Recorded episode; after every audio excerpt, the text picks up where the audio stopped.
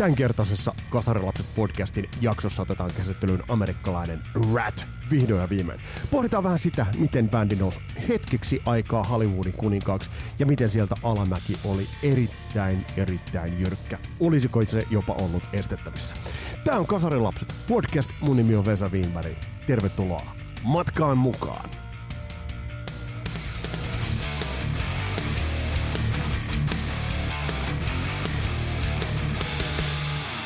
Tämän podcastin ja tämän jakson alku ehdittiin äänittää jo kertaalleen, kunnes tuli pysäyttävä tieto Aleksi Laihon kuolemasta. Aleksi Laiho monella tapaa ilmes 80-lukua ja hänen soitostaan, kappalevalinnostaan, tyylistään ja oikeastaan elämäntavastaankin huokui 80-luku hyvine ja huonoine piirteineen. Kasarilapset lähettää lämpimiä ajatuksia Yläkerran orkesterin suuntaan, joka sai kerta kaikkiaan kovan vahvistuksen sinne Eddie Van Halenin rinnalle. Nyt mennään tämän päivän aiheeseen.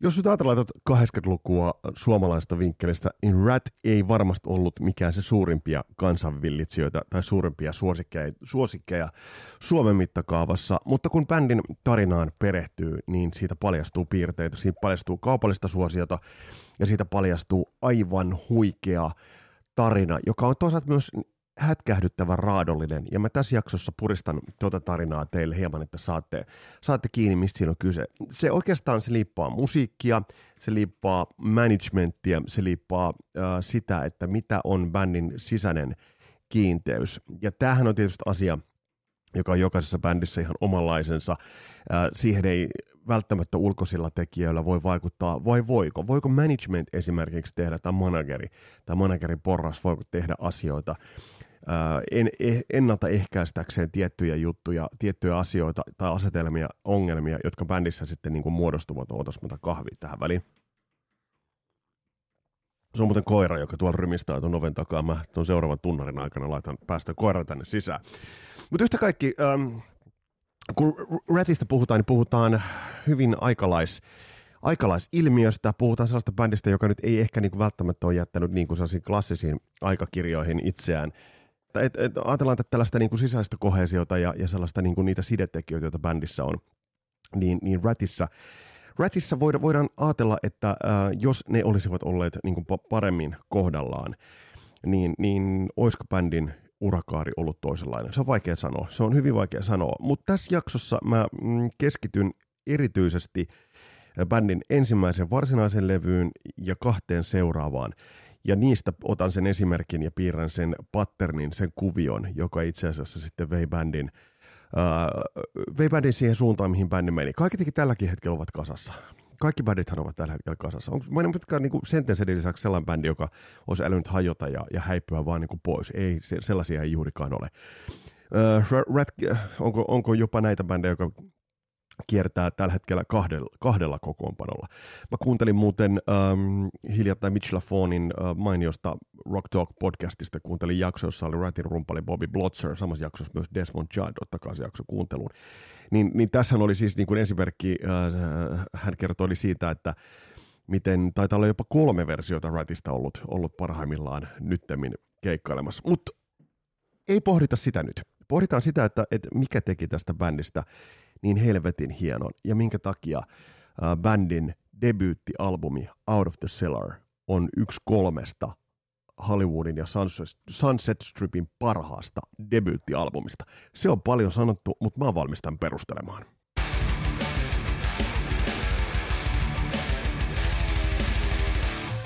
Red tuli markkinoille oikeastaan aika, aika otolliseen aikaan et, et bändi kuitenkin perustettiin 70-luvun puolella Mickey Rat-nimisenä, ja siinä oli bändin laulaja, joka sitten oli myös Ratin kultavuosien laulaja Stephen Percy. Palataan Stephen Percyn useaseen otteeseen tämän jakson aikana. Perusti bändin, ö, mutta oli siinä mielessä hyvää aikaa, että kun mietitään sitä, että millaiseen tilanteeseen tuollaisessa amerikkalaisessa rock'n'rollissa tultiin 80-luvun alussa, ja varsinkin nimenomaan puhutaan länsirannikosta, ja mitkä bändit olivat muhimassa. Muhimassa siellä juuri kasvustossa 80-luvun alussa Hollywoodissa, Kaliforniassa, äh, San, Francisco, San Franciscossa, mutta varsinkin Losin ympäristössä. Että siellä oli Wyatt siitä, siellä oli Van Halen ja Van Halen oli jo aikaisemmin tullut. Ja tässä katsomus muuten itse asiassa Mötley Crue tuli kuitenkin aika nopeasti ja aika myöhään ja voidaan ajatella, että aika uusina tulokkaanakin tuli heti siinä 81 jälkeen tulivat. Mutta et, et Rat, Ratin ä, ensimmäiset niin peruskivet muurattiin jo siellä 70-luvun puolella, mutta sitten siihen bändiin tuli Robin Crosby ja tuli, tuli sitä muuta, muuta ä, kokoonpanoa, tuli tähän, tähän mukaan. Ähm, bändin äh, julkaisi ensimmäisen EP-sä äh, 83. Ja, ja tämä on siinä mielessä mielenkiintoinen EP. Mä muistan itsekin tilasin, tilasin tämän, tämän jostain. Tästä oli pariakin erilaista versiota – öö, ensimmäistä EPtä, kun julkaisivat kuuden biisin EP, ja täältä löytyy öö, muun muassa bändin ensimmäinen pikkuhitti You Think You're Tough, uh, mutta tässä on huikeaa tässä EPssä niin on se, että useista lähteistä saa lukea, että, että, että jotain omakustanne tai likipitäen, oli tässä nyt jonkinnäköinen niin kuin lafkakin olevinaan takanaan, niin tätä EPtä myytiin uh, keikkojen yhteydessä yli 100 000 kappaletta, ja se sai vahvaa radiosoittoa. Eli jo tollainen niin kuin, aika raffi demotason tuommoinen EP, jossa tosin on myös tuolle debyyttilevylle päätyneitä biisejä, että esimerkiksi uh, Back for More on tuolla levyllä jo, tai tuolla EPllä jo, niin, niin uh, toi antoi aika hyvän startin, antoiko jopa ehkä pikkasen liiankin hyvän startin. Um, mä itse tilasin ton aikanaan jostain epäsistä, mistä nyt tilasinkaan, ja, ja tosiaan, että se oli selvästi, tilasin sen muuten samaan aikaan samassa paketissa Out of the Cellarin kanssa, joten siitä saa aika niin kuin hyvän käsityksen siitä, että, että, että tavallaan miten se niin kuin soundi muuttuu. Yksi iso muutostekijä ehdottomasti siinä vaiheessa, kun bändi sitten, eikä ole mikään ihme, että Atlantic sainaston bändin. Tästä on muuten hyviä esimerkkejä siitä, että miten tärkeää ja miten, miten erittäin Uh, ratkaisevaksi bändeillä saattoi muodostua se, että mikä levyyhtiö heidät sainasi. Tästä on surullisiakin tarinoita, ja yksi erittäin surullinen tarina, siihen voidaan jossain uh, yhteydessä palata. Semmoinen um, Lorraine Lewisin vetämä bändi kuin Femme Fatale, uh, jolla oli muun muassa hitti Waiting for a Big One ja Falling In and Out of Love, ei siis sama kuin Lira Fordilla. Niin, niin esimerkiksi kaksi ihan selkeää legabiisiä, uh, mutta bändi sainas MCA Recordsille, joka oli tämmöinen hiipuva, hiipuva levyyhtiö, joka ei kyennyt antamaan sitä supportia Femfatalille, kun sitten taas Rat sainas saman tien Atlantic Recordsille, joka on sitten taas yksi eeppisistä, yksi niistä erittäin isoista, isoista levyyhtiöistä. Ja, ja, ja tämä antoi huomattavasti paremman pohjan lähteä rakentamaan sitä uraa.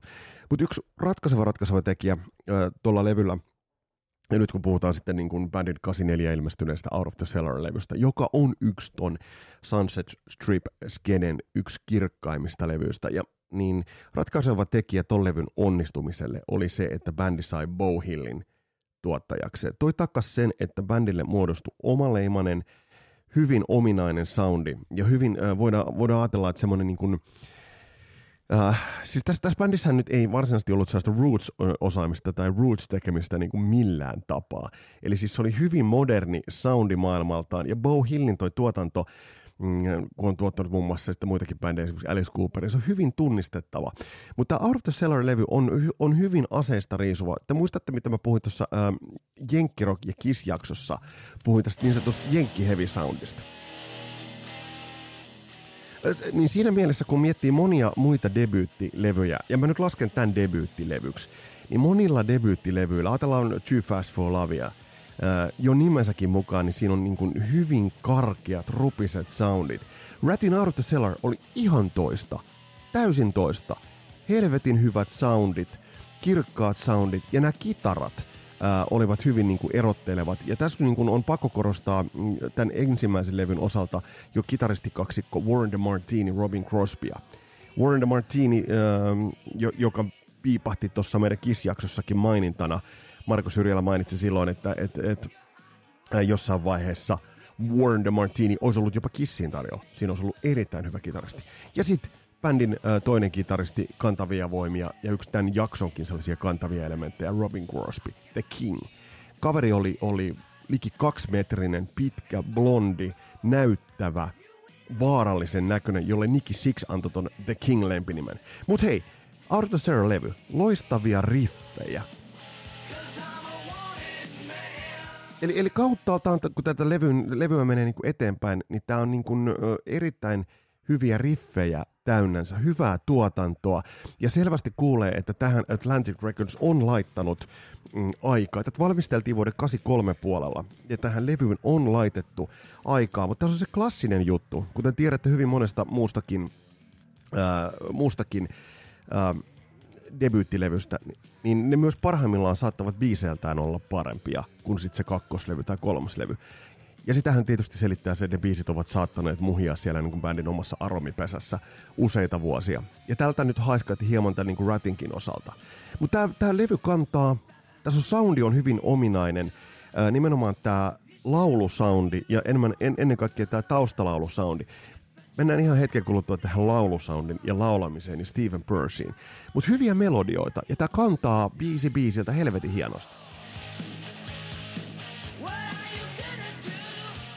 Se, mikä habitukseltaan Ratis oli niin kuin mielenkiintoista, niin oli se, että tämmöinen sanonta sleazy, eli tämmöinen sotkunen, sottanen, ää, ei sovi niin kuin bändiin lainkaan. Bändi tuli shifonki-huiveissa, muotisuunnittelijoiden tällaisessa niin kuin saattoi olla jakkuja ynnä muuta. Ja hyvin erilainen, hyvin siisti, hyvin salonkikelpoinen.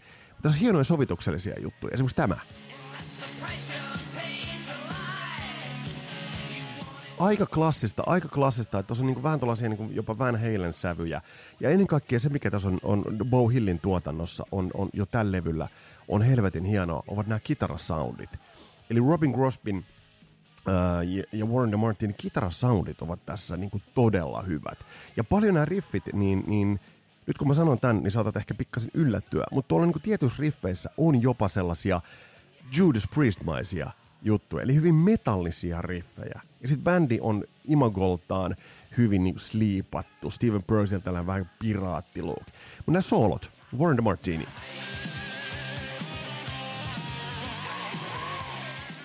Eli hyvin mietittyä soolo näistä sooloista. Vähän, vähän, vähän tulee George Lynch, Dockerin George Lynch mieleen. Ja täh, tätähän selittää totta kai se, miksi näitä ristisiitettiin näitä vaikutteita ja vaikutuksia niin, kuin niin selvästikin. Samassa, mä kuuntelin hiljattain yhden podcastin, nimenomaan Mitch LaFonin podcastin myös. Ihan samassa uh, naapurustossa aikoinaan Losissa asuivat nimenomaan Ratin muusikot, Dokkenin muusikot, Great Whitein muusikot ja Mötley äijät. Eli tavallaan siellä ollaan oltu niin kuin hyvin samoissa vesissä. Jos kuuntelee esimerkiksi näitä Warren Martinin sooloja, niin, niin eh, tossahan voisi olla periaatteessa George Lynch, Dokkenin kitaristi soittamassa – Uh, Mutta sitten bändille niin lykästi siinä mielessä, että tämä oli debyyttilevy, että ajatellaan monia muita debyyttilevyjä. Okei, no Bon Jovin uh, debyyttilevyllä oli totta kai Runaway. Mutta se, että minkä, missä bändi sitten onnistui tällä debyyttilevyllään, niin olivat nämä hitit. Eikä sattumaa. Round and Round. Uh, tämä oli bändin uh, Billboard-listallekin kivunut niin debyytti, debyytti hitti, oikeastaan ensimmäinen niistä niin bändin hiteistä, mitä bändi sai. Uh, tässä on video onnistu erittäin hyvin, eli se on se, missä niin kuin perhe on syömässä ruokapöydän ääressä ja, niin kuin hienot kuteet päällä, ja sitten siihen tulee niitä rottia, tulee sieltä, niin kuin sieltä sellaista ateriakulhosta. Uh, tämä on hieno biisi, tämä on hieno riffi, mutta tässä tullaan yhteen niin kuin bändin ongelmaan. Bändin ongelmaan, joka sitten mä väitän, että koitui tämän uh, ilmapiiri ongelman lisäksi, niin koitui tämän bändin uh, ongelmaksi. Eli Steven Percy laulut.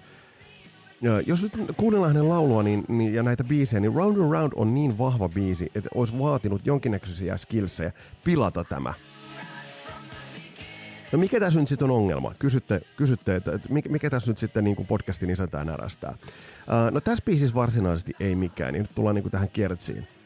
Ja tässäkin hienoa tästä Eddie Van Halen kitarointia. Vähän Panama, Panama-tyylistä, itse asiassa ennen kuin Panama ilmestyi, tai samoihin aikoihin. Sekin muuten mielenkiintoista. Ähm, Steven Persin ääni oli ehdottomasti niin kuin yksi, yksi iso, iso, iso ongelma tälle bändille kahdellakin tapaa. Ähm, kaverin äänihän on tuommoinen nasaalisti kurkusta lähtevä äh, ääni, joka on äh, angiinan ja sellaisen ripulioksennuksen äh, sekoitus.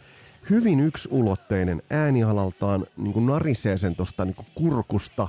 King Templin from the Vocal Academy saattaa sanoa, että se lähtee tuosta jostain otsasta ja puristaa sen nyrkin tohon, mutta se on ihan totta. Mm, ja tässä tullaan se tuotannolliseen ongelmaan myös. Mä oon useita haastatteluita katsonut ää, bändin ää, jäsen, jäseniltä sittemmin. Ja tässä oli myös semmoinen tekotavallinen ongelma. Eli kun bändi treenasi nämä biisit, niin äh, Steven Pierce, laulaja, ei tullut treeneihin mukaan ollenkaan. Eli bändi tavallaan äh, veti niin sanotusti mittarilentona veti äh, näiden biisien treenaamisen. Eli, eli esimerkiksi Robin Crosby, kitaristi, on sanonut, että heillä, heillä ei ollut aavistustakaan, että millaiset melodiat Steven Percy tulisi laulamaan. Kun taas sitten mennään tällaiseen Desmond Childianiseen, jos tällaista sanontaa voidaan käyttää, lauluntekijäperinteeseen, niin Desmond Child itsekin on sanonut, että, että ehdottomasti paras tapa säveltää biisejä on se, että sä menet pianolle ja alat tekemään, tässä muuten hienoa kitarointia. Hyvä tämä niin taustakitarat ja niin hienosti jaetut. Eli periaatteessa toinen vetää pitkää sointua ja toinen niin dempaten siihen päälle. Ja sitten tämä tupla soola, tämä. Kuunnelkaa nyt. Eikö voisi olla Judas Priestin vaikka turbolta? Kyllä vois, vastaan puolestasi. Eli siis niin kuin, tav- tavallaan täällä on niin kuin hienoa metallimusisointi, jos tämmöistä termiä nyt tässä käytän. No niin, niin tullaan siihen, että, että tavallaan miten nämä bändin biisit tehtiin, niin, niin bändin muusikot ovat itsekin sanoneet, että, että se oli helvetin ongelma, että he eivät tienneet, että millainen vokaalilaini siihen tulee. Ja kun, kun taas Desmond Child on sanonut sitä, että biisi kannattaa tehdä pianolla. Eli sulla on niin kuin isoja sointuja, mutta ne, ne eivät mene riffit edellä, vaan ne menevät se melodia edellä. Ja mitä pidemmälle Ratin uraa mennään, niin ne alkavat haiskahtaa siltä, että ne tosiaan on tehty riffit edellä. Ja ne laulut ovat hyvin niin kuin yksulotteisia. Sama vaivaa toki tällä levylläkin, mutta tämän levyn biisit ovat vaan niin paljon parempia, että et se ei muodostu niin, kuin niin isoksi ongelmaksi. Um, tässä on hienoa, fokus kiinnittyykin just ehkä just tästä syystä, kiinnittyy näihin riffeihin ja kitarasoundeihin. Ja, ja, ja, eli tavallaan tämä levy alkaa elää ja tämä levy elää vahvasti ää, näiden kitarasoundien, riffien pohjalla. Ja se on muuten pakko sanoa tän eduksi, että bändi soitti nämä itse. Ää, nyt ajattelet, että miten niin soitti itse. No totta kai soitti. No ei, se ei ole tietenkään totta kai soitti itse. Ää, tosta skenestä löytyy tukuttain esimerkkejä siitä, että, että vaikka bändin nimi lukee levyn kannessa, niin bändin levystä ovat vastanneet ihan täysin toiset soittajat. Tästä muistatte rumpalijaksosta, kun mä nostin silloin Cozy Powellin nostin ja yhtenä esimerkkinä Cozy Powellin soitosta nostin sille, siihen listalle, nostin band Falling Apart at the Seams, biisi, joka on siis Cinderella. Ää, siinä ei soittanut rumpuja Fred Gorey, siinä soitti rumpuja uh, itse, itse mestari uh, Cozy Powell. Mutta mut siis tässä täs mielessä Rat, Rat oli soitannollisesti helvetin hyvä. Et ajatellaan niin bändin rytmiryhmää Juan Cruzier, um, basisti, joka aiemmin oli soittanut Dockenissa, ja sitten Bobby Blotzer rumpali, niin, niin, joka on itse korostanut niin kuin monessa yhteydessä sitä, että miten tärkeää oli se, että hän on sitä niin kuunnellut junnuna tuota Motown musaa ja soulia, että hän saa shufflen tuohon soittoon. Tämä rullaa erittäin hyvin. Tämä rullaa niin kuin todella, todella hyvin. Eli tämä muodostaa kautta läpeensä tästä debyyttilevystä erittäin hyvän. Ja kyllä mä niin nostan, nostan tosiaan esille, niin, niin tästä on pakko nostaa esille äh, niin kuin alleviivata tätä Crosby Martini yhteistyötä, mutta tämä laulupuoli tässä on toi ei voi olla Steven Percy, joka laulaa ton äskeisen lainin. Eli tavallaan, onko tonne uutettu jonkun muunkin lauluja sitten? Back on! Eli tosta kuulee ton niinku helvetinmoisen niinku nasaalioksennuksen, mitä toisen laulu oli. Ja se on harmi. Paremmalla laulajalla tämä bändi olisi ollut ihan timanttia. Ihan timanttia. Mutta siellä tulee ne muutkin ongelmat, kohta puolin huomaatte. Mä nostan tänne Sunset Stripin debyyttialbumeiden top kolmoseen.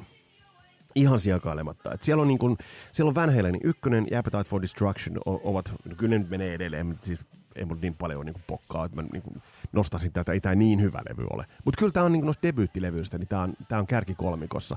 Tämä on helvetin hyvä levy. Ja sitten se, että tämä löytyy useita. Mä mainitsin tuossa aikaisemmin jo, että uh, Back for More biisi oli, oli jo tuolla tuolla itse asiassa EPllä, minkä bändi vuotta aikaisemmin julkaisi, mutta onhan se, onhan se vaan niinku hieno biisi. Dramaattinen, melodramaattinen, tehty niin oikeastaan niin ton ajan niin hengen mukaan. Ja tyyli oli tässä kohtaa erittäin tärkeä. Ja kyllä tämä niin tekee vaikutuksen niin kuin nämä iskut. Ja Robin Crosby vetää tuolla akkarilla. Ja sitten tullaan siihen videoon. Jos katsotte tätä videon, niin siinä on semmoinen hyvännäköinen mimmi. Jos katsotte, että onko se hyvännäköinen mimmi tut, tutun näköinen, niin varmasti on. Selitän kohta, että minkä takia ja mistä hän on tutun näköinen. Eli tämä yhtä lailla Back for More loistava biisi. Palataan siihen, siihen video, oikeastaan tuohon siihen videoon.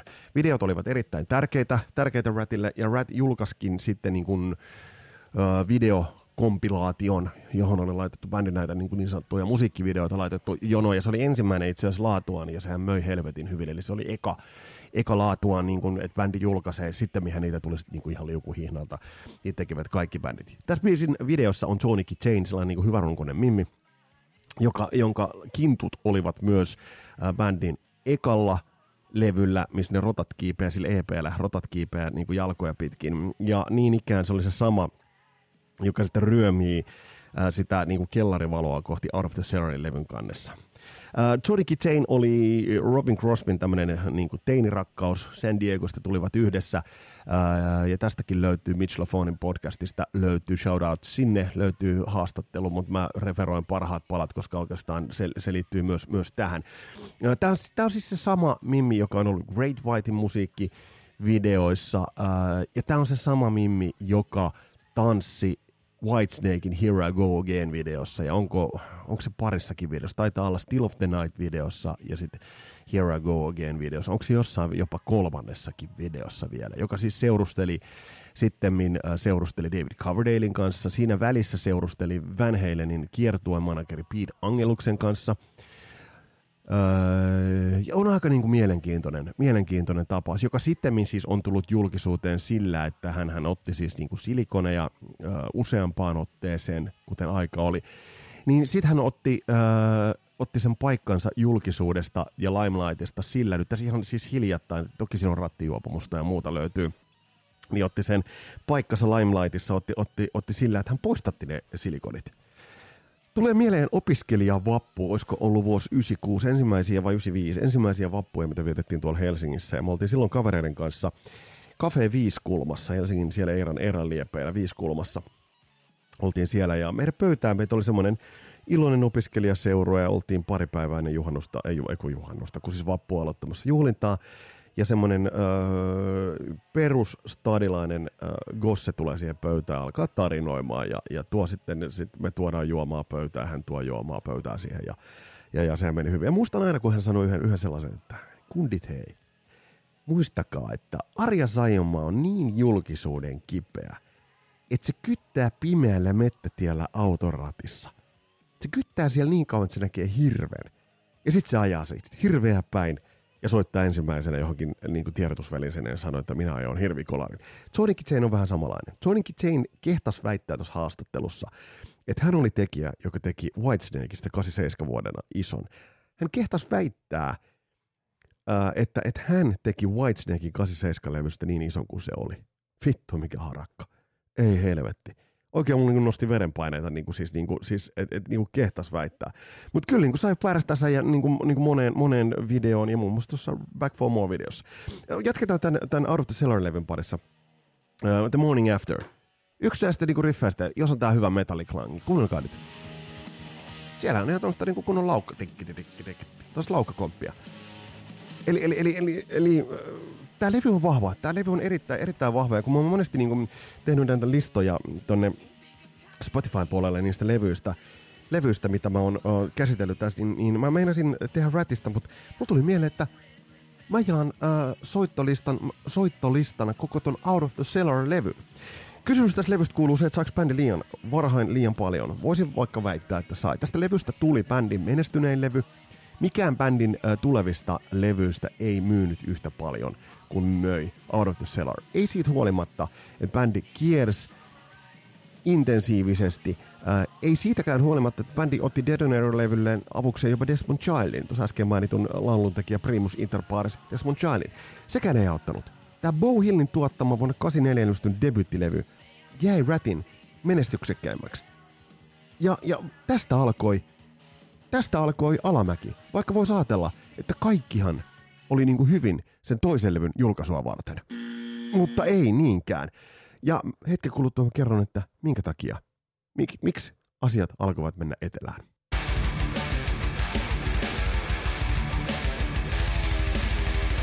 Vuonna 85 ilmestynyt uh, Invasion of Your Privacy-levy oli ensimmäinen Ratin-levy, jonka mä ostin. Ja mä oon miettinyt, mistä mä aikoinaan sitten sain sytykkeen ostaa ton C-kasetin Karhulan City Marketista, josta ostettiin paljon muutakin metallia. On mielenkiintoista muuten ajatella, että millainen merkitys esimerkiksi meikäläisen musiikkimakuun on ollut Karhulan Kitty Marketilla. No, mutta se siitä. Öö, se oli alkuvuotta. Alkuvuotta mä muistan kovat pakkaset oli ja mä, öö, tää julkaistiin öö, heinäkuussa 85, niin mä oon ostanut tämän tammikuussa 86, eli on siinä nyt jonkun verran aikaa mennyt. Mutta mä en silloin saanut vaikutteita varmaan, tai en saanut vaikutteita mistään MTVstä, koska ei meillä näkynyt mitään helvetin MTVtä niin kuin tohon aikaan. Ja mä oon miettinyt, mistä mä, mistä mä oon sen, sen, sen saanut. Ja, ja miksi mä tätä tässä pohdin, niin tämä liittyy meidän aikaisempaan vieraaseen ihan tuolla kasarilaisten alkuvaiheessa. Meillä oli vieraana Kepa Salmerinen. Ja silloin mä muistan suosikkilehden haastattelussa, Keijo Kepa Salmerinen sanoi, että Zero Nine seuraava levy, kaiketikin siinä viitattiin Intrigue-levyn, tulee saamaan vaikutteita amerikkalaiselta suursuosikilta Ratilta. Kai, kai jossain okeissa oli mainittu Ratista jotain, mä siitä olin kiinnostunut ja siitä, että et, niin kuin bändin äh, kitaristi Robin Crosby hengaili Blackie Lawlessin kanssa jossain kuvassa ja sehän nyt, tollaiset jututhan olivat äärimmäisen merkityksellisiä. Se kertoo sen, että et, et se on niin kuin one of us. Ähm, niin olisiko nyt ollut sit se, että mä diggasin suuresti Zero Nineista, niin sitten mä ostin ton Invasion of Your Privacy, privacy uh, kasetin. Ja niin ostivat miljoonat muutkin.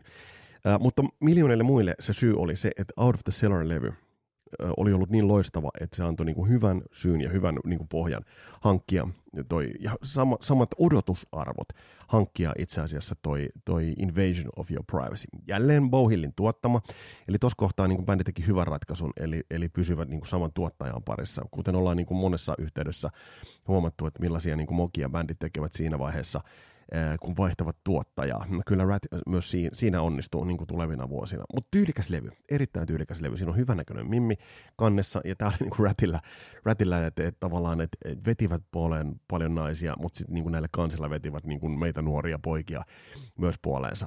Se oli vaan siinä kasetissa niin pieni, että ei se nyt niin kuin hirveästi niin kuin iloa aiheuttanut. Mutta soundi, soundillisesti tämä levy niin kuin, tää jatkoi periaatteessa – jatkoi sitä samaa, samaa sarjaa, mitä bändi oli jo Out of the Cellarilla tehnyt. Kuten ensimmäinen sinkkujulkaisu You're in Lovekin alkoi antaa osviittaa. Bändi, soundi oli ehkä pikkasen, voidaan sanoa nyt, että modernisoitunut. Bändihän käytti niin kuin sen lisäksi, että Bo Hill äh, tuotti ton bändin musiikin siten, että mm, et, et, et, tavallaan se soundi oli siisti, erittäin sliipattu ja kuitenkin laulu kaikui. Eli taustalaulu-soundi on erittäin hyvä. Niin nyt tuota, kun tullaan esimerkiksi tuo korkea kiljaisu, joka tulee. Never Stop Fighting. Kuuntele. Se on jännä toi, toi taustalaulu-soundi. Se kuuluu kohta vähän paremmin. Eli tää. Tuo korkea huuto, mikä tulee sieltä. Mä mietin pitkään, että onko toi Juan Cruzier bändin basisti, mutta koska tuo sama soundi kuullaan myös Alice Cooperin esimerkiksi uh, Raise Your Fist and Yell-levyllä biisissä Freedom, niin kyllä se täytyy olla niinku tällainen tuotannollinen juttu pikemminkin. Mutta tämän levyn ongelmat itse asiassa uh, alkavat näkyä oikeastaan jo tästä ensimmäisestä biisistä ja ensimmäisestä sinkkujulkaisusta lähtien. Your Love, riffi, hyvin yksioikoinen. Ja tämä laulumelodiahan nyt on mennyt niin kuin vaan oikeastaan huonompaan suuntaan. Ja tässä nyt Steven Persin rajalliset musikaaliset lahjat tulevat mukaan. Nojailee noilla laulumelodioillaan ja laineilla pitkälti niin kuin nojaa kitarariffeihin, toistaa noita kitarariffejä. Mm, ja tässä täs kohtaa tulee tää, niin kuin, nimenomaan tämä niin musiikillinen heikkous bändille. Eli bändin, ajatellaan tätä levyä, ää, niin tää, bi, tätä levyä kantavat kitarariffit. Tuossa meidän riffijaksossa niin nostinko mä peräti niin parhaimmaksi riffiksi tämän? jos en nostanut, niin se oli helvetinmoinen virhe. Eli, eli täs, täs, tässä kohtaa niin Robin Crosbyn ja Warren de Martinin äh, merkitys yhdessä tuottaja Bo Hillin kanssa niin nousee niin kuin äärimmäisen ja jopa liian suureen rooliin. Bändi ei saanut äh, debyyttilevyn kaltaisia hittejä tällä tokalla levyllään aikaiseksi. Ja sille olisi ollut paikkansa, koska tuossa kohtaa se niin kuin latu oli niin kuin aurattu erittäin selkeäksi. Eli bändillä olisi ollut kaikki edellytykset naulata se homma sillä kakkoslevyllä ennen kuin Bon Jovi ehti sen tehdä. Ennen kuin Mötley Crue teki sen niin kuin isosti sitten, sitten niin kuin lopullisesti. Ennen kuin lukuisat bändit ottivat sen paikan, niin Rattil olisi ollut tuossa kohtaa se paikka naulata. Äh, bändin kitaristi Robin Crosby usein otteeseen on valitellut sitä, että äh, bändillä oli liian kiire. Bändi tuli äh, rundilta, saman tien studioon, saman tien rundille. Sinällään se on arvostettava työrytmi, mutta se alkoi tässä kohtaa näkyä. Ja tässä kohtaa mä mietin sitä management-hommaa. Et kuten tuossa musiikkivideojaksossa niin kuultiin se, että mitä teki Doug McGee siinä vaiheessa, kun se tajus, että hänen suojattansa Bon Jovi tekee paskoja videoita. Hän taistelee, kun naaras emo leijona bändissä puolesta ja, ja ottaa se Wayne Ishamin tekemään niitä videoita. Niin mitä tässä kohtaa tekee Ratin Management? No, takoo taskulaskinta office, lämpimässä officessa, mutta ei niinku tee yhtään mitään muuta.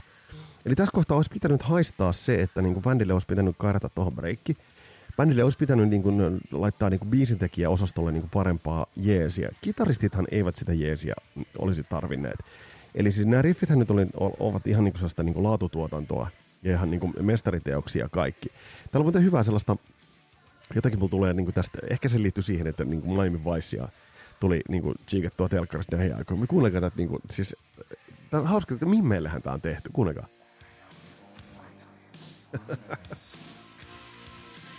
on sensuelli. On sensuelli. Ai saatana. Ai saatana. Mut sit kun tulee se soolo, niin kyllä mä, mä, mä nostan tänne kas, kasarin niin kovimpien kepittelyiden kitaro, kitarointien joukko. Kuunnelkaa tätä sooloa.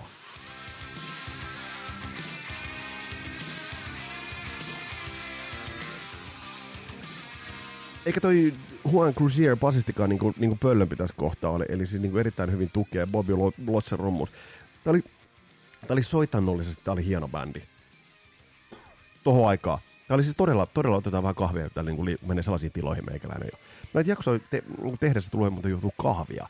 Ihan törkeät määrät. Kahvi, tämä mikä kaupallinen yhteistyö. Öö, ja sitten Bona kuvaa. Sekään ei ollut kaupallinen yhteistyö, mutta kerrotaan, kun teitä nyt kuitenkin kiinnosti. Mutta hittejä tälle levylle ei saatu, ja, ja se, se niin kuin oli tässä kohtaa, oli se niin kuin varsinainen ongelma. Lay down, you're in love, joo, mutta ei round and roundin kaltaista. Ja se mikä on mielenkiintoista on se, että kun tuossa kohtaa esimerkiksi, mitä Mötley Crue teki, eli sieltä tuli, ähm, sieltä tuli se balladi, esimerkiksi Home Sweet Home, mitä muutkin bändit alkoivat tuossa kohtaa tekemään, eli sieltä alkoi tulla, tulla balladeja. Tässäkin hyvä riffi muuten. Et siis ja, ja mä muistan junnunakin, mikä, mikä tässä niinku tökki, kun mä tajusin, että tämä on niinku, tää niinku periaatteessa soundaa hyvältä, mutta käytännössä ei. Periaate oli se, että tämä oli hyvä soundista musiikkia, mutta käytäntö oli se, että käytännössä biisit eivät olleet hyviä. Ja, ja se niinku tajus, tajus niinku tossakin vaiheessa. Tässä kohtaa ongelmat äh, sitten alkoivat niinku kertyä. Bändihän rundas. Äh, täs, täs, tässä vaiheessa bändihän oli saavuttanut jo tällaisen stadion statuksen, eli kiersi isoja, isoja mökkejä Jenkeissä, merkittäviä korkean profiilin rundeja, niistä tullaan tuossa kohta puolueen puhumaan vähän lisää. Mutta ongelmat tulivat toki äh, päihteiden muodossa, eli, eli siis bändihän veti niinku kaiken, rännitti kaikkea, mitä vaan löytyi. Varsinkin bändin kitaristi Robin Crosby, jota Johnny Chain toi äsken mainittu harakka, niin, niin on kuvailut ja monet muutkin ovat kuvailleet erittäin herkäksi, niin, niin, niin tavallaan, ja, ja siitä traagisuus tähän bändiin tulee. Eli Robin Crosby lähti niin kuin noihin aikoihin jo niin kuin kaipaamaan semmoista niin kuin, äh, tiivimpää yhteyttä bändikavereihin, ja tämä bändihän niin kuin irtaantui toisistaan jo tässä kohtaa. Rundasivat kyllä yhdessä, äh, viettivät lomiaankin jossain Havajilla, siitä on, siitä on yksi story, että niin kuin Havajille painavat suoraan niin kuin NS-biisileirille, mutta kuitenkin niin kuin, olisi pitänyt lomailla, eivät lomailleet. No kyllä ne biisejä siellä tekivätkin, mutta eivät levänneet. Eli bändi alkoi hajota niin kuin ulkoisten vaikutteiden, eli, eli aineiden kautta, mutta sitten myös niin kuin sisäisesti bändi alkoi hajoamaan. Just kun bändillä olisi ollut se tilanne naulata oikeastaan niin kuin kaikki, naulata kaikki kohdalleen. Invasion of Your Privacy, uh, kyllähän tämäkin Platinum platinastatukseen meni. Täältä löytyy joitain hyviä biisejä, mutta mä sanon, että, että, että jos levyltä löytyy kolme hyvää biisiä, niin se on niin tossa bisneksessä aika lailla liian vähän, kun sieltä tuli kuitenkin sellaisia bändejä. Ajatellaan, että niin samoihin aikoihin, tämä on ilmestynyt 85, niin, niin sieltä on tullut 86 esimerkiksi niin kuin Bon Jovi tulee Slippery When Wetillä, joka lataa sellaisen niin All Killers, No Fillers, ja tulee Def Leppardit sun muut tulevat niin sellaisen levyillä, jotka ovat niin, niin tarkasti niin tuotettuja. Ja tässä kohtaa Bo Hill oli oikea tuottaja, mutta siellä olisi pitänyt olla myös oikeat laulun kirjoittajat taustalla. Tässä kohtaa tämä homma olisi ollut vielä pelastettavissa. Mm, ja hyvältä niin kuin näyttikin periaatteessa. Et jos ajatellaan, mikä oli semmoinen melkoinen kuninkaan tekijä noihin aikoihin niin musiikkiskenessä, niin olivat leffat. Eli jos sä sait niin kuin oikean leffan soundtrackille oman biisis, niin se oli hyvin monelle, monelle bändille sellainen tiketti, tiketti menestykseen. Ja, ja, ja tällainenkin sauma aukesi, mutta, mutta siinäkin tullaan se, että se, se leffa olisi voinut olla sitten vähän parempi. Mutta seuraavaa levyä lähdettiin tuottamaan, mutta sitten siihen liittyy eris, erittäin mielenkiintoinen tarina tien päältä.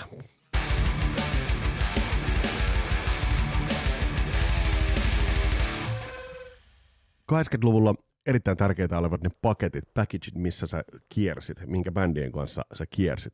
Kun bändi sitten niin kun sai kolmannen täyspitkän levynsä, joka niin ikään kyllä meni siis niin platina-statukseen, eli siinä mielessä ei tässä voida saa ajatella, että bändi olisi mitenkään niin kuin epäonnistunut. Vaikkakin, jos ajatellaan, että bändi tulee Dancing Undercover-levyllä ja sitten tulee se ensimmäinen sinkkuhitti Dance, olisi tämän pitänyt olla parempi. Et jos tästä nyt jotain jää mieleen tuo delay-kitara alussa, Niin tärkeitä olivat ne, ne niin setupit, millä bändit kiersivät. Ja, ja tässä kohtaa, kuten tuossa äsken mainitsin, niin Rat kiersi niin stadioneita. Eli se kiersi jenkkejä stadioneille, loppuun myydyille stadioneille. Eli tuottosimpia rundeja esimerkiksi, mitä noina vuosina oli, niin olivat niin rundit, mitä, mitä Rat teki. Eli siis tavallaan niin kuin siellä olisi, siinäkin mielessä tämä on niin kuin äärimmäisen ää, surullinen, että siellä olisi ollut se niin kuin, tavallaan maaperä. Siellä oli sitä niin kuin, Karjalan mustaa multaa, jossa olisi kasvanut se, niin kuin se follow-up olisi kasvanut niin kuin huikeisiin mittasuhteisiin, jos bändi olisi tehnyt duunisa paremmin. Mutta kun taso vaan laski. Et jos nyt ajatellaan tätä levyä, että niin kuin Dancing Undercover, tämä biiseltä menee entistä huonompaan suuntaan. Et jos, jos mä löysin tuosta aikaisemmalta levyltä löysin niin kolme biisiä, niin tästä mä löydän niin kuin hätäisesti yhden, enkä mä oikein kunnon löydä sitäkään.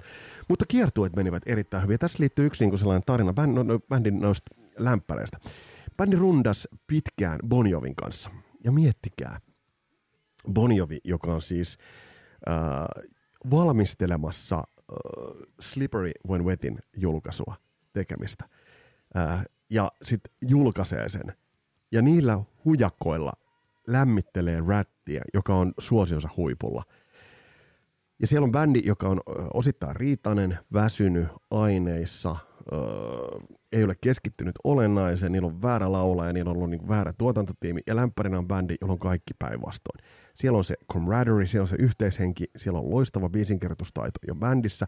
Sen lisäksi sinne on otettu Desmond Child boostaamaan sitä biisinkirjoitusta. Soitannollisesti hauskaa, ajankohtaista – Ähm, kävi niin, että et, et toi ähm, Steven Percy alkoi nyppiä, nyppiä todella paljon. Robin Crosbyn haastattelussa parissakin niistä on tullut esille, että niin tämä närästi, että joka ilta Robin, äh, Steven Percy katso sen Bonjovin setin ja näki, kun jengi menee ihan banaaneiksi. Sen sijaan, että olisi ajatellut, että meillä on hyvä bill, meillä on hyvä niin kuin setappi, niin, niin, niin tämä häiritsi niin paljon, että Rat potki Bonjovin pois tuolta rundilta ja, ja ajattelivat, että otetaan siihen tuntemattomampi bändi tilalle. Että, että otetaan semmoinen bändi, joka ei vie niin paljon niin kuin huomiota meiltä, meiltä. No kenen bändi ottaa siihen tilalle? Poisonin. Poison, joka on just julkaissut ton ensimmäisen levynsä, josta on tuleva, siis MTV, kunnon leika vähän kahvia. Josta on tuleva siis kunnon, kunnon leka tohon väliin. He ottavat, he ottavat ää, Poisonin rundaamaan. Ja mitä tapahtuu? Sama homma. Poison ainainen ratin keikkaa villitsee yleisö niin kuin ihan pähkinöiksi. Taas Steven Percy katsoo ne keikat siellä ja kirjoittaa, että ei vittu sentään, että ei me voida pitää tollasta. Traaginen hommahan tässä on se, että Robbie Crosby haastattelussa on sanonut sitä, että ää, ää, että et, et hän niin hengas noilla keikoilla esimerkiksi Bonjovin kundien kanssa ja, ja Poisonin kundien kanssa, koska siellä oli hyvä fiilis. Siellä oli hyvä henki, siellä oli semmoinen niin hyvä, hyvä niin veljeys, mitä taas Ratissa ei ollut. Ja tämä on musta jotenkin niin aika traagista. No mitä tapahtuu? Öö, bändit rundaavat yhdessä, Poison villitsee kansaa, Rat villitsee kansaa.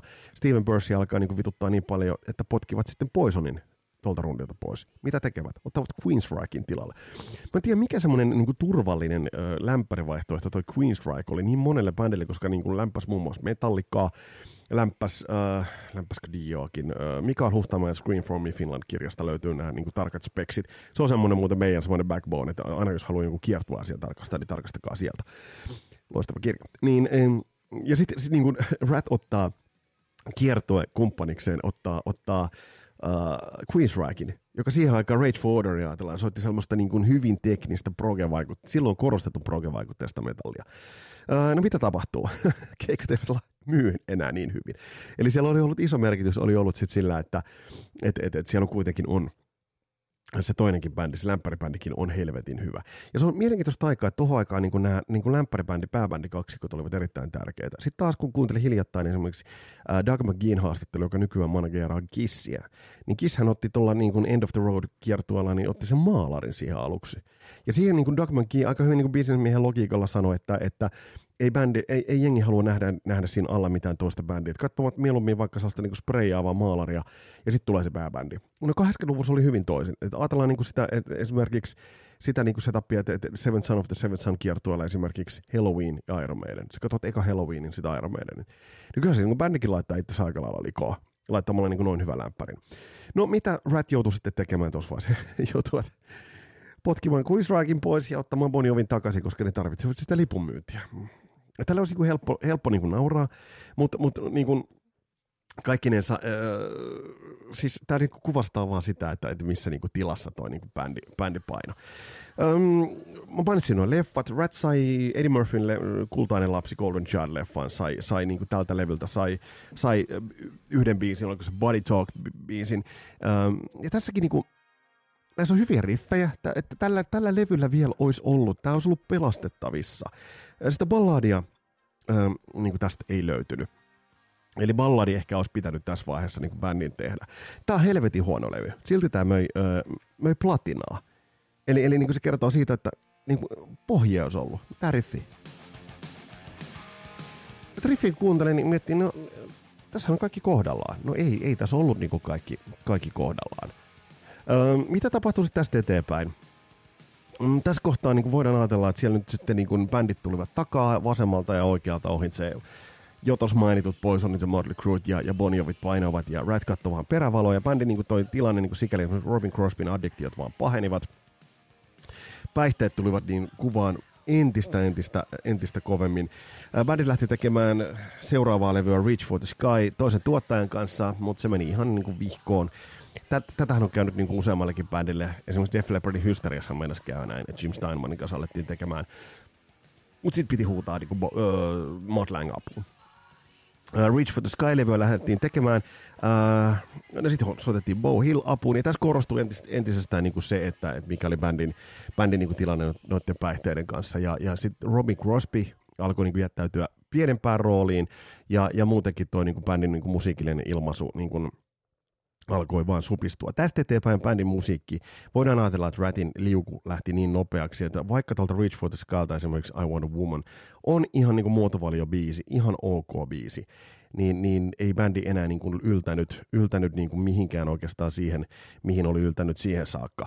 Mutta sitten astuu tämä traagisuus kuvaan ja, ja sitten sit Robin Crosbyn ää, elämän kaari alkaa mennä sellaiseen suuntaan, että, että se oikeastaan niin kuin on se surullinen päätöpiste tälle Ratin saakalle. Siitä seuraavaksi.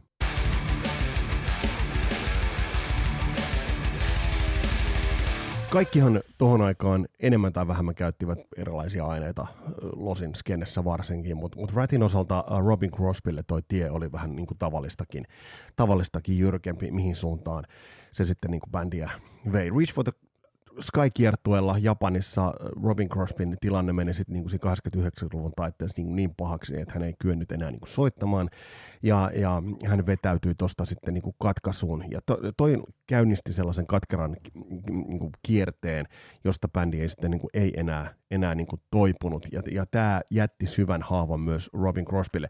Bändi erilaisille, äh, bändi laitettiin nippuun ja sitten tästä on esimerkiksi niin kuin ikävä tarina siitä, että äh, kun bändiä vuonna oliko 96 alettiin kasaamaan uudestaan, tuossa vaiheessa Robin Crosby asui, piti kuitenkin pakkansa jotenkin kasassa, niin asui tuossa vaiheessa Nashvillessä ja äh, niin kuin taloudellisessa mielessä, jos ajatellaan, että bändi on myynyt miljoonia, niin äh, onhan sitä fyrkkaakin tullut sisään. Ja sitä todellakin tuli, tuli sisään. Mutta Robin Crosbylla oli niin kuin vakavia ongelmia hallita elämäänsä.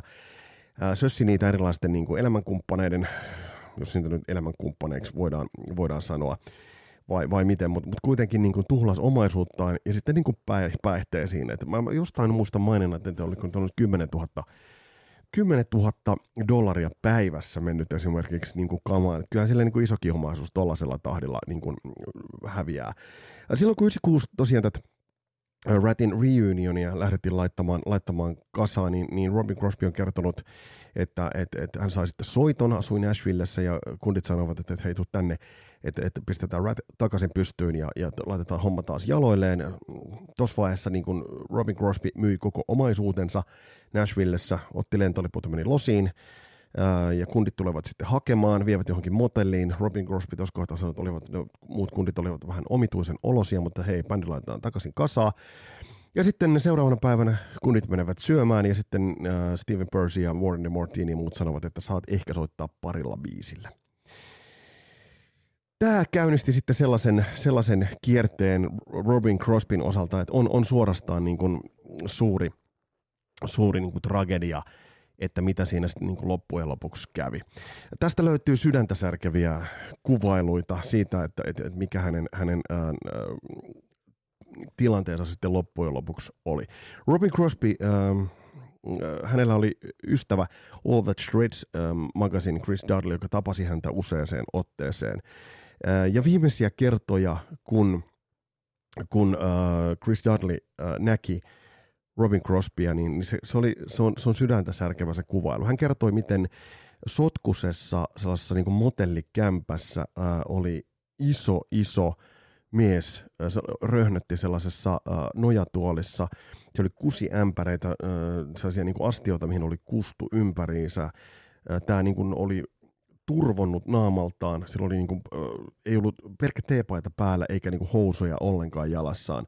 Äh, ja, ja py, pyysi lainaamaan rahaa hänelle. Noista ajoista viimeisissä haastatteluissaan Robin Crosby kertoi, että kukaan, siinä kun hän oli ensimmäistä kertaa päihdevierotuksessa, tai sitten niin kuin viimeisiä kertoja, kukaan ei tullut häntä niin kuin bändin kavereista katsomaan. Kaikki sanovat, että kun puhuivat puhelimessa, että joo, että tullaan katsomaan, mutta, mutta sitä aikaa ei missään vaiheessa niin kuin löytynyt. Tietysti niin kuin jokainen kantaa tuon oman, oman uransa – ja oman elämänsä ja eikä voi syyttää sitä muita, mutta tämä niin vaan kuvastaa sen, että miten yksin, ää, miten yksin Robin Crosby tuossa kohtaa jätettiin.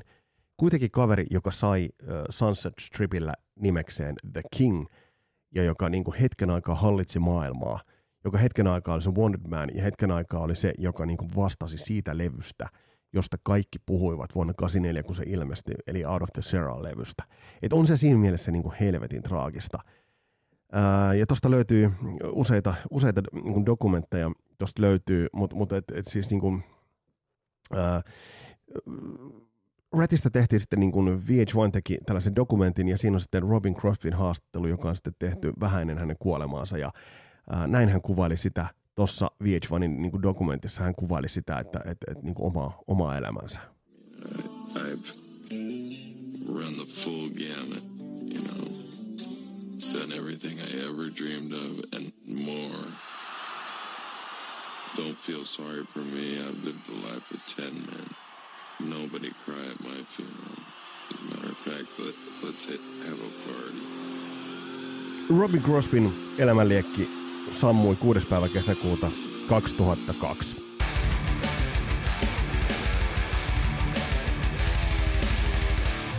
kun lähdetään niputtamaan sitä, että mikä tuo Ratin niin merkitys on, mikä tuo Ratin, Ratin niin mitkä ongelmat ja mitkä olivat ansiot ja mikä se niin merkitys niin jälkeenpäin oli, niin bändi on kiistatta ja ehdottomasti yksi ton niin kuin Losi-skenen merkittävimmistä bändeistä. Teki sarjan platina-levyjä, ei ehkä sitä ihan lista ykköstä, mutta teki kuitenkin sarjan platina-levyjä ja se on kovaa kauraa. Se on kova saavutus ja se jäi 99 prosentilta bändeistä, se jäi tekemättä. Prosentti taitaa olla vieläkin suurempi. Öm, bändi oli tyyliikoni, bändi oli niin kuin erittäin tyylikäs visuaalinen. Muistetaan se, että niin kuin ensimmäiset musiikkivideokompilaatiot mm, musiikissa upea kitarointi ja upea tuotantoa, harmittavan huonoja biisejä. Mm, ja, ja fakta vaan on se, että, niin kun, että miksi rätistä ei tullut Toni Isompani lahjakkaammat ajoivat edelle, määrätietoisemmat ajoivat edelle ja ennen kaikkea nälkäisemmät ajoivat edelle. Se on niin yksinkertaista. Se on samalla niin vaikeaa, mutta se on samalla niin yksinkertaista. Nälkäisemmät, lahjakkaammat ja paremmat ajoivat edelle. Mutta siinä oli se sauma. Siinä oli se sauma tuossa noin äh, tultaessa vuoteen 85. Ja vuosi 85 olisi ollut se ratkaiseva, jos silloin bändi ja bändin management olisi hankkinut siihen parempaa jeesiä ja osaavampaa jeesiä biisin kirjoitukseen, niin tuosta bändistä olisi tullut pysäyttämätön. Nyt siitä tuli yksi Los Angeles-skenen legendoja, eikä siinä mitään, mutta siitä olisi voinut tulla vielä paljon, paljon, paljon enemmän.